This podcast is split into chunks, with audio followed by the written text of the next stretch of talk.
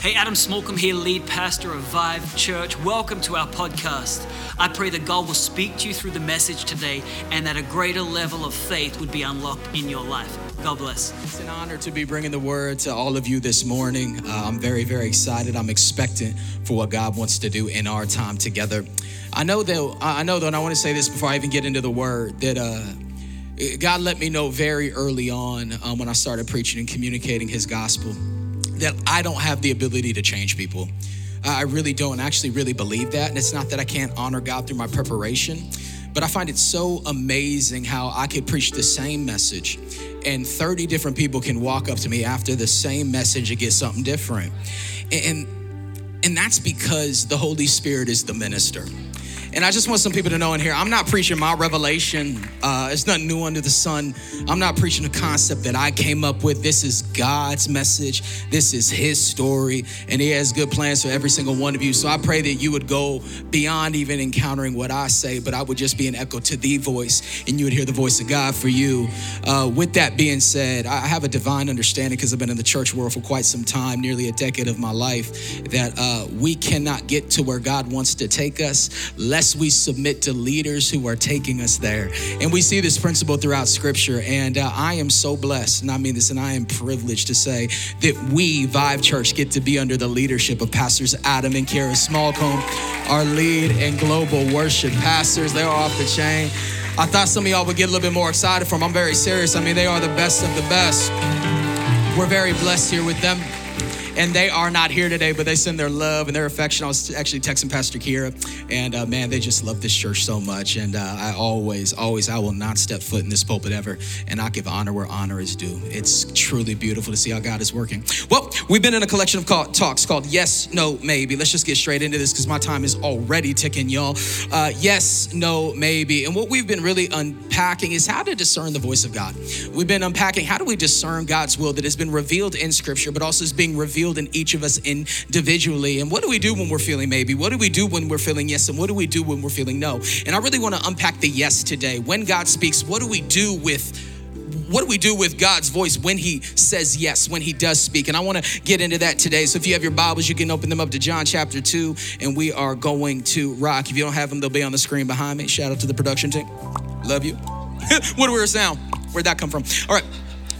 On the third day, there was a wedding at Cana in Galilee, and the mother of Jesus was there. Shout out to Mary.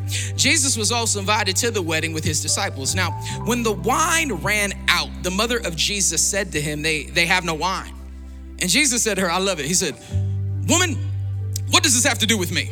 I'll tell you what, if I would have said that to my mama, she's here, woo, it would have been over. Um, woman, what does this have to do with me? Clean your room. What does this have to do with me? Woman, all right. my hour has not yet come. Now his mother said to the servants, Do whatever he tells you. Now there were six stone water jars there for the Jewish rites of purification, each holding 20 or 30 gallons. Jesus said to the servants, Fill the jars with water. And when they filled them up to the brim, he said to them, Now draw some out and take it to the master of the feast. So they took it. Now, when the master of the feast tasted the water that now became wine and did not know where it came from, though the servants who had drawn the water knew, the master of the feast called the bridegroom and said to him, Everyone serves the good wine first. And when people have drunk freely, then the poor wine but you have kept the good wine until now. How many know that the best is yet to come with Jesus? The first will be last, and the last will be first, that our best days are ahead of us. But you have kept the good wine until now. Now, this is the first of his signs Jesus did at Cana in Galilee and manifested his glory. And I love this conclusion. And after this, his disciples believed in him. I want to speak to y'all simplistically from the topic today do what Jesus says. I could say no more. I could walk off and be like, let's go back to worship. Have a great Sunday. Do what Jesus says, uh, but I, I want to have a subtitle today. I, I also want to speak on the topic wine issues. Wine issues. Let's pray. Holy Spirit, bless the word. Amen. Let's rock. Quick prayers are the best prayers. Hallelujah. Oh, amen. Thank you for that. Good. Um, in light of Mother's Day, I think it's essential that I talk about my bride and the first time I won her over. It was a process. It was a process, people. Take it back to like 2012, 2013, great years, formative years. And I asked my wife on a date over pho. I said, look, I know, God having truth. I took her to pho. Come on, where my people at? Let's go. Yeah. Love pho Thai Nam. I wasn't playing. Took my girl out to get some pho. And I literally said to her, I'm like, I don't want you to talk for the next 10 minutes. And I gave her my soliloquy. I was like, it's you, stop playing. You know, and we had a great conversation. The next day, we went to Sato Sushi. It's no longer there. May she rest in peace. And um, then we went to go see Paranormal Activity. Now, I don't recommend that, Vox Jen. I just needed to show her a dominion over the demons. That's all it was. She's moving in close. I was speaking in tongues. Key, yada, ba, ba, ba, ba, ba. You know, was, I'm kidding, kinda. And uh, so we, we got a little snuggly. Then the next day, we had like three straight days of beauty. I took her to Starbucks. I'll never forget. She was having some type of latte. I was having my, my black coffee with a little bit of almond milk, season of the game. Shout out to San Jose State and Stanford athletes. Love you both. Um, San Jose State, okay? Um, love you both. Uh, but the, but the short story is, uh, I remember it was that time, y'all.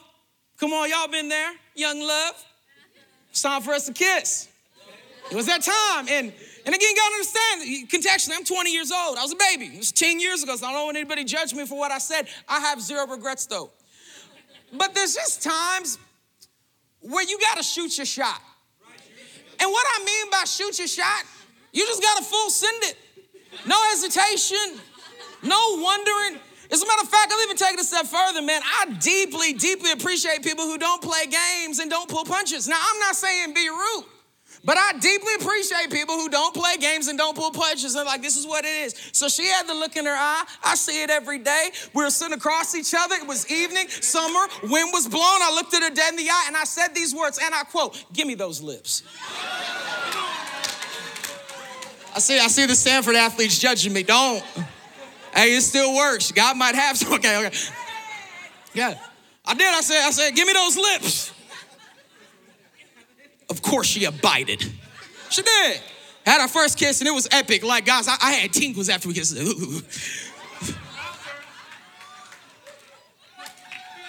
It was epic.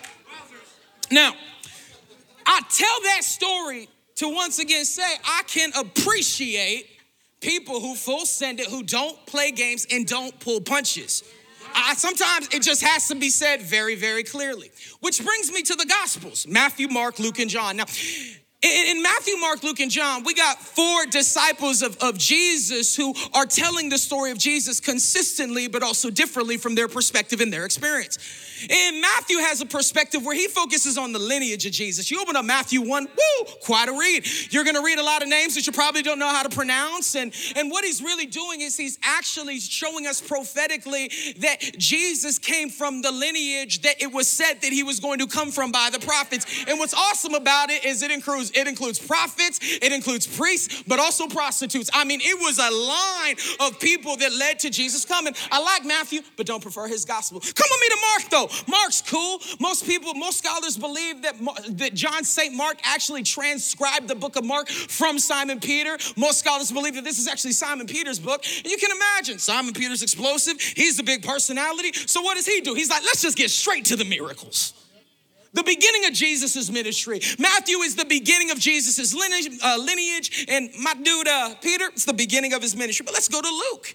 Now, most people don't know this maybe, but, but Luke actually didn't follow Jesus. Luke, Luke was actually funded by a guy by the name of Theophilus to literally go to the witnesses and the apostles of Jesus to chronologically st- tell the story of the king.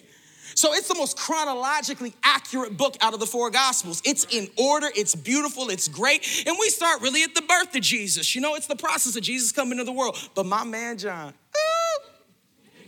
I love John. Because John's not pulling punches when it comes to Jesus. He didn't focus on the lineage, nah. He, he, he, didn't focus on the ministry side of things in the beginning. Nah, he would get there though. He didn't even necessarily focus on the birth, didn't even talk about it. As a matter of fact, in John chapter 1, he opens it up and he starts in eternity with, In the beginning was the Word, and the Word was with God and the Word was God. And the word put on flesh and began to dwell amongst us. He actually went to the one who began the beginning, spoke to the triune power of the second person of the Trinity, Jesus Christ Himself, wanted to present the reality that Jesus stepped out of the infinite realm and entered our finite time, wanted to connect the fact that He stepped out of eternity and into this time lapse and He took on flesh and bone and skin, but He was unlike any other according to Hebrews, he was the second Adam, the one who would lead us back into the garden that we could not be in because of our sin and reconcile us back to God. And he says some iconic phrases in John chapter 1 things like the law came through Moses, but grace and truth came through the Son. Things like, oh, in him, Jesus was the light of man, and the light shines in the darkness, and the darkness does not comprehend it. I mean, he's like, it's Jesus, not only humanity, but divinity. My God. I tell you what, I thought y'all be a little bit more rowdy about that. I was preaching that thing backwards and forwards. But anyway, we'll get there. It's just a warm up. I mean, I'm sweating already. Come on, people. Um, so he gets into this like divine moment of Jesus is God. Now, when we move forward throughout John's gospel, he only records eight miracles of Jesus. Now, the reason why this is essential for our understanding is at the end of John's book, he literally says, and I paraphrase, not quoting, paraphrase, he pretty much says, Look, if we were to calculate all the miracles that Jesus did in his time on earth, there wouldn't be enough books to fill the whole earth. And so, him picking eight is a really big deal.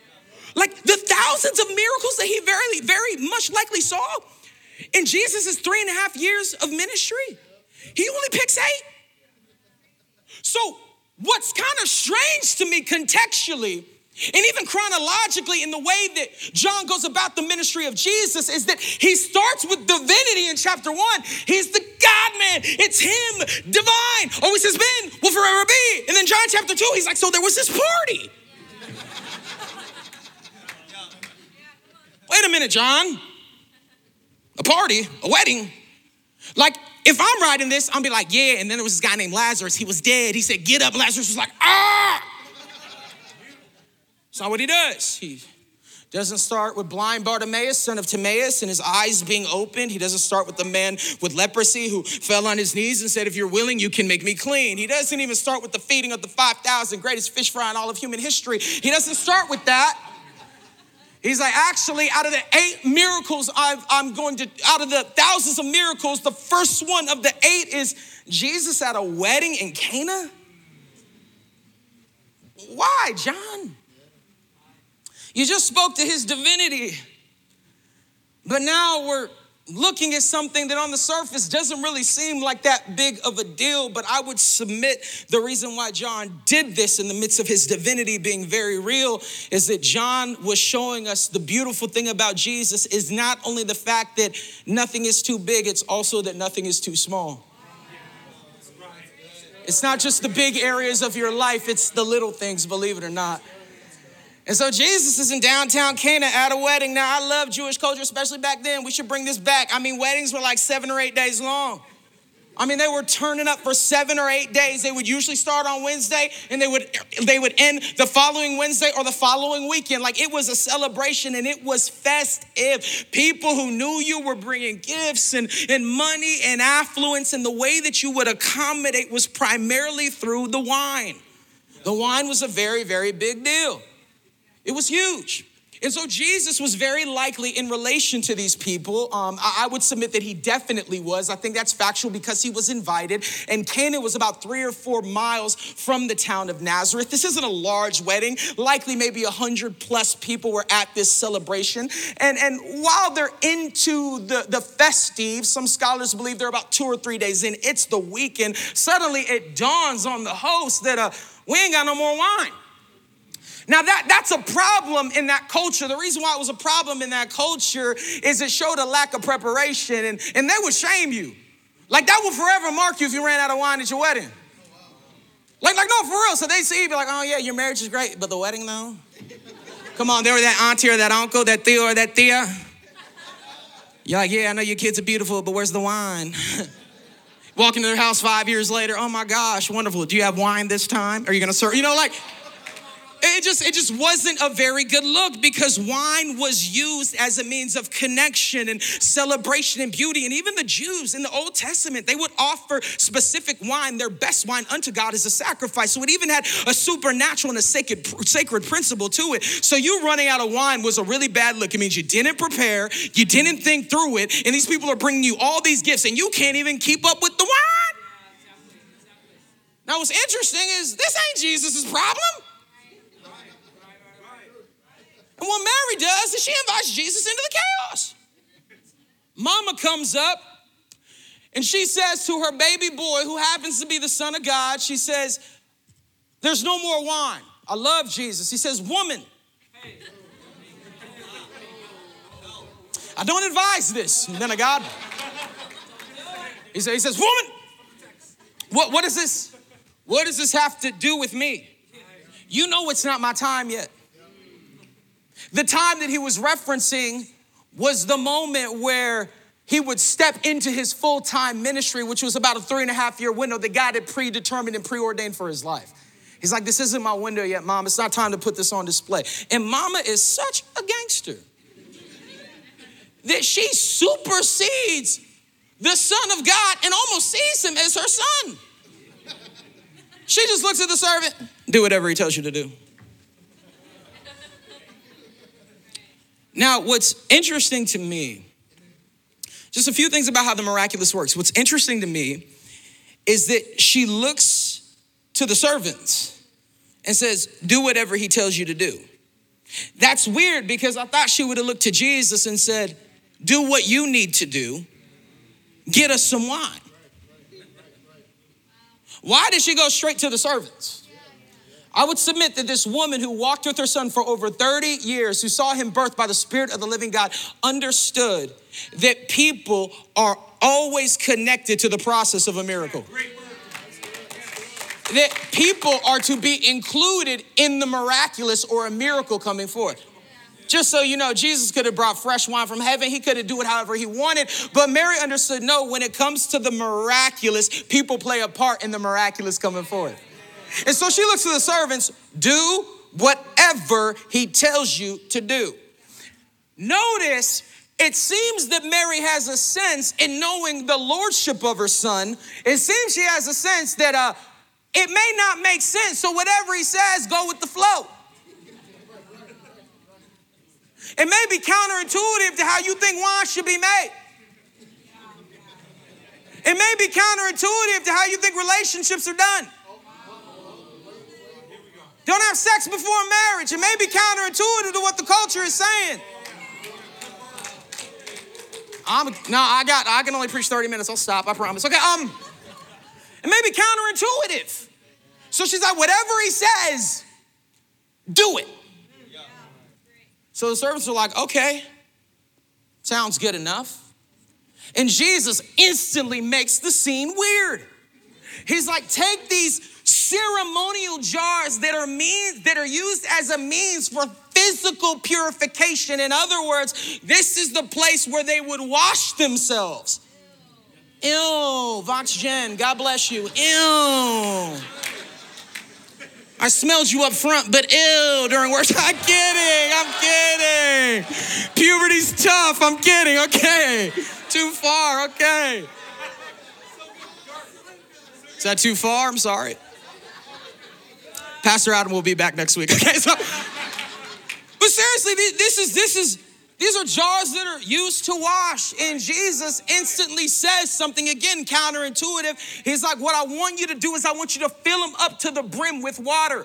John lets us know that each one held anywhere from 20 to 30 gallons of water. Now, what that means is that there was likely at least 120 gallons that needed to be filled up to 180 gallons of water to fill these things. So, what I want us to understand is that this was a long process. This isn't a time where you put it under the faucet, you turn it on, and you wait. No. They very likely had to go to a well that was within the town or a river that was that was within proximity to the town. So what I'm saying is that these massive massive jars to get them filled, it took work and it took time. It took work And it took time. Some scholars believe that this work took an upwards of eight to 12 hours to see them filled. Now, this is where I really start preaching. So there's these huge basins in your imagination that need to be filled. It's very likely that it took two to three people just to carry one down to where the river was. Now, the river or the well could be a mile out from the city. We really don't know. But when they got there, they had to either pump or drop and fill. Fill. Fill. Toiling, working in order to get wine that Jesus said he would provide. Now, I have to believe because they were humans that there was someone in the group who was like, This is insane.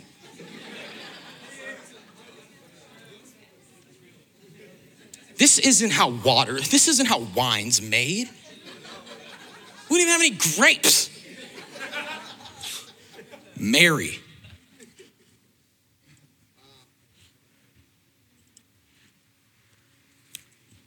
But the words of Mary do whatever he tells you to do. Now, what I want to submit to every one of us is that we could be critical of these servants potentially, but I can relate to the servants. Because many of us want the miracle to happen quickly. So we think, oh man, I've been attending church for a month. And I'm not in leadership yet? Well, Pastor Chase, you don't know I can sing. I, I, I can sing, and I, I, I went through my little tryout, and now they got me rapping chords. But, but Chase, you you don't understand. I've been tithing for three months. Wait, we're getting another building? I thought we just had vision. I,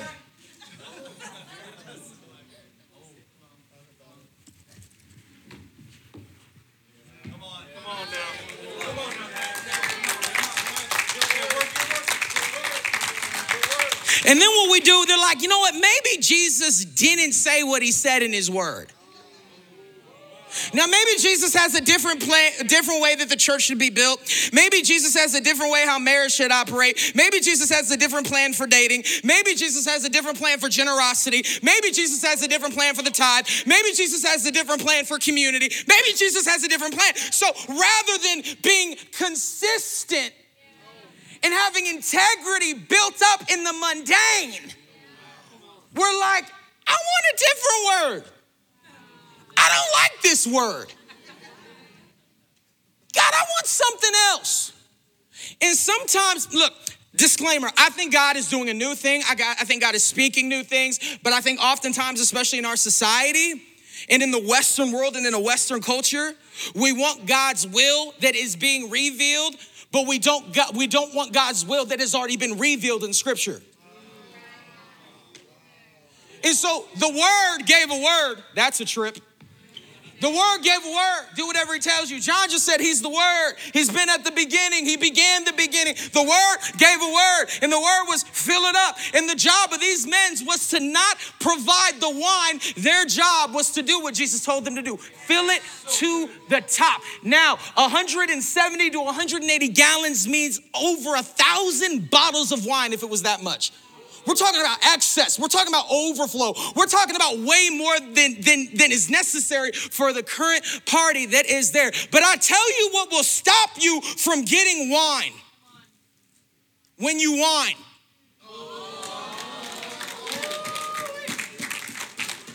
Some of y'all are making the wrong kind of wine in your soul. What hinders the wine is when you whine. We got some wine issues in the church. I'm a preach to y'all. I second service. I'm coming for y'all. We got some wine issues in the church, and the wine I'm referencing isn't the miraculous power of God. It's the saints complain. How is it ever worked out theologically when the saints complain? Here, I said use me, and I feel so used. He's using me. But what's so beautiful about God is that He doesn't call these servants to do it alone, plural. Sometimes you need that one crazy Christian. There's a lot of them at Vive Church. You need that one crazy Christian that's like, yeah, I don't know how he's gonna do it, but he's gonna do it. Won't he do it? He said he would.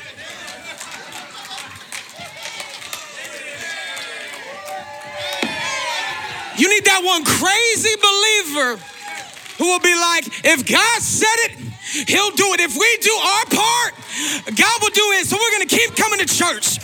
We're going to keep worshiping. We're going to keep tithing. We're going to keep trusting. We're going to keep serving. We're going to do our part and believe that the wine is coming. I don't know how, but if He said it, I, I believe it. I believe it. I, I believe it. I believe it. Look at your neighbor and say, I believe it. Oh, come on, stir up this atmosphere. Find another neighbor, the one that looks awkward. Say, I believe it. And I hope, I'm so thankful that we're that church. We're that church. Our church is inspiring other churches in this valley. I'm so thankful that we're that church where people are in the Bay Area, most unchurched region. We're like, there's wine here. Oh, we gonna we're gonna build the thing out. This is what we do. This is our mantra. And so what do they do? It's beautiful. They they don't want the wrong wine, they want the right wine. And so they they fill it up to the brim hours and hours later, and they they take it. And then Jesus is like, cool. And he says, take the water. Wait a minute. Time out. This is another faith step. Don't miss the text. He specifically says, take the water. To the host. He said, Take the water because it's still water. Imagine the awkwardness of, wait, take the water? Right, right. Take the water? Now, I don't know when it transitioned or when the wine transformed. There's a lot of different perspectives on that. I don't think I'm scholarly enough to know when exactly it happened. I wasn't there. But I know that at some point from them carrying the water and it getting to the host, it turned. And the host has a revelation. He's like, wait a minute. This isn't how things should be. This is good stuff. You actually saved the best for last. Now, what I would love to say to each of you is that regarding this beautiful, beautiful miracle, that it was only about the bridegroom and their party and their reputation. And I definitely believe that Jesus cared about that. But I would submit that this miracle that was happening wasn't just for the bridegroom. It wasn't just for so that the wedding could keep going. It's deeper. In the same way, I would submit that the miracle that God does in your life, that it's bigger than you. I'd even go as far to say that it includes you, but it's not about you. Because people saw this miracle, and the people that saw this miracle weren't even a part of it happening. And those people are found in verse 11. It's the disciples. John says, yeah, this first miracle, this is the first of his signs Jesus did at Cana in Galilee and manifested what? His glory. Man, we got to get that right. His fame, his reputation, his weight, his deity. He says, yeah, it's about him. And then uh, a very, very small group of words come together. He says, and his disciples believed in him. The servants were the ones who brought the miracle to fruition in partnership with Christ. And little did the servants know that the disciples were watching. John was like, No, you don't understand. I saw the host's face. No, you don't understand. I saw them fill those jars with water. I saw it. Saw the water turn into wine. The miracle had nothing to do with me, but I got to partake of it. I didn't even get this in first service, Pastor Michelle. John drank the wine. John drank the wine. He tasted and saw that the Lord is good. Church, may the world, and I say the world intentionally because our church is called to the world, taste and see that the Lord is good through the wine that is produced through the saints, the miraculous power of God moving through the earth through men and women that are called to do extraordinary things. And I know it seems like water, but it takes one moment for it to be transformed, for your life to become a living testimony of the faithfulness of our God. Because eye has not seen, ear has not heard, it has not even entered into our hearts what God has planned for the church of Jesus Christ. So I came to tell some people keep digging, keep drawing water, keep pouring, keep believing. Oh! Keep praying for those family members. Keep giving. Keep serving. Keep worshiping. Keep giving God everything you got. Don't stop. Don't stop. Don't stop. Don't stop, church. No, no, no, no. Don't stop. Do not stop. When the doctor says cancer, don't stop. When the bills aren't coming in, don't stop. When things are rising up against you, don't stop. When culture is rising up against you, don't stop. When your family's in disarray, don't stop. Keep praying. Keep standing. Yeah, because I got a city that needs to taste and see. It's bigger than you. You got a family that needs to taste and see. You got coworkers that need to taste and see. We got generations that need to taste and see. Vox Gen, you got schools that need to taste and see the wine in you, the flow in you, the power in you. Taste and see that the Lord is good. So, is it wine yet? I don't know. I can't control the wine. All I can do is what he said. Hey, I hope you were blessed by that message. We release new content every single week here at Vive Church. And so if you don't want to miss any of it, I would encourage you go ahead and subscribe. Also visit our website vivechurch.org to stay up to date with everything that's happening in the life of Vive Church. God bless you.